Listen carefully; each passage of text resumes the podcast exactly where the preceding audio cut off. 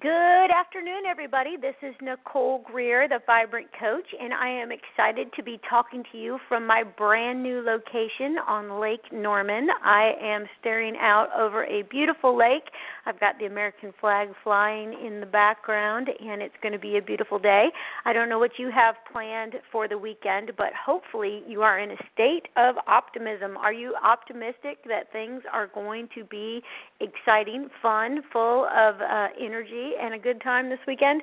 I hope you are. I tell you what, I had the most amazing, weird experience over the last month. I got accused twice twice for being an optimist and I thought why is it that when you have a good attitude you are up the feeling scale having a good time and believing that things are going to work out undoubtedly somebody's going to pop into your life and they're going to want to poke a hole in your hope. And so I thought, you know, I really need to talk about this idea of, you know, you're not born an optimist or born a pessimist. I think it really comes from several things that you allow to infiltrate your life and your world and your mind. And so it's really a choice to become an optimist and I wanted to talk about that today.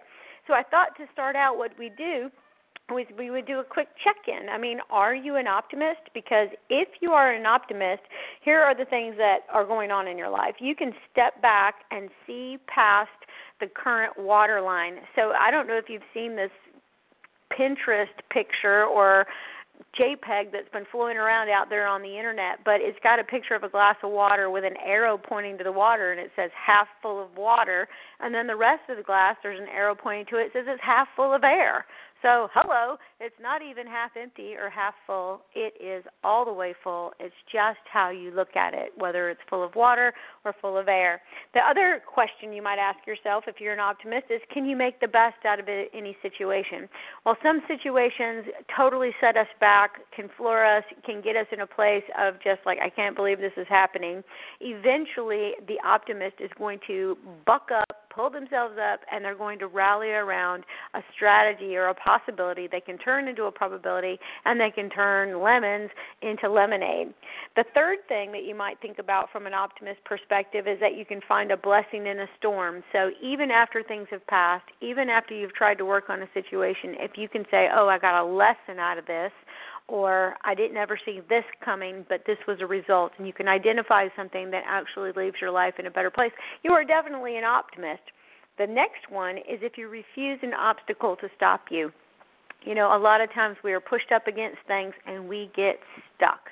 The optimist knows deep down in their soul that there is all sorts of strategies, systems, and smarts they can put in place to help them propel themselves out of that position. And finally, you know you're an optimist if you understand that a bad day does not mean a bad life. The problem with having a bad life is that you're allowing like one bad day to trigger your thinking, your belief system. So then the next day, if you're thinking it's going to be bad, guess what? It's going to be bad. So you need to think about these things and check yourself about your belief system. So, how did you do? You know, odds are you are not going to exercise optimism 24 7, 365. Uh, and that's not being a pessimist. Sometimes you have to be a realist, and I totally get that. But I am suggesting that we can improve. We can improve our level of optimism in our life, and after all, the coach insists that performance is improved. So, today on this Blog Talk Radio show, I want to talk about three st- strategies for thinking you can do it. And this is a first in a three part series I'm going to do on optimism through the rest of July. And it's going to provide a conduit for you to achieve your goals. So, I did a little research and I found a complex study published in Frontiers in Psychology, and I found that there are three simple techniques that in- can increase your performance. And they're directly linked to the character trait of optimism. And don't miss that. Optimism is a character trait. Optimism is something that you build, it's like a muscle. So, some of us are hardwired to be a little bit more optimistic. I mean, for example, if you think about the earth, water, wind, fire personality work that I do, you'll need to go back in the blog talk history to find, you know, talks on that. Definitely do that or call me and we'll do a, a path element profile and you'll figure out which element you are. You know, a couple of people are more visionary and that would be your fire people and your wind people. They tend to be people who think things are possible It's just kind of like a hard wiring. But I'm telling you, both winds and fires and earths and waters, all personality traits can find themselves stuck not knowing how to get out because they have not built this character trait of optimism. So we really, really want to be conscious about doing it. And these three techniques today that I'm going to share with you are going to give you uh, a really great looking muscle of optimism. So if you do these, they will shift your performance, create health and wellness in your life, and do this remarkable thing, right? So this is exactly what people accuse me of. They said, "Oh my God, you're such an optimist." You're exactly right. And I will tell you, even though these people were like somewhat, you know, like disgusted by my optimism or like irritated by it, uh, they were paying attention to me, addressing me, talking to me because don't miss this. Optimism is a magnetic field. It is what I call vibrancy. You know, there are people that walk in the room and they bring light, and there are people that walk in the room and bring darkness. And you want to be somebody who brings light everywhere you go. We call that a vibrant life. We call that shining.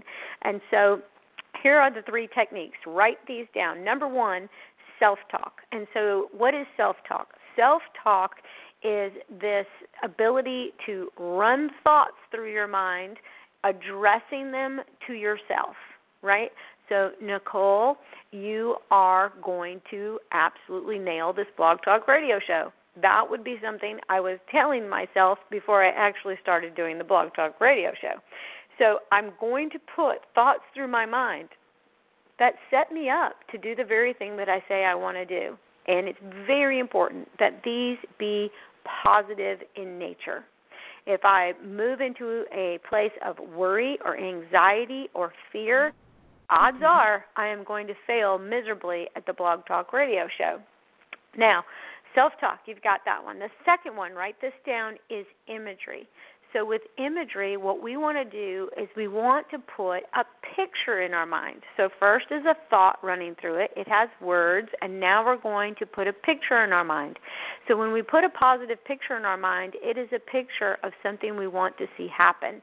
So, in my mind, when I'm thinking about doing the Blog Talk Radio show, the image I get in my mind is this beautiful image of people, other people, you know, listening as they're driving in the car to the Blog Talk radio show.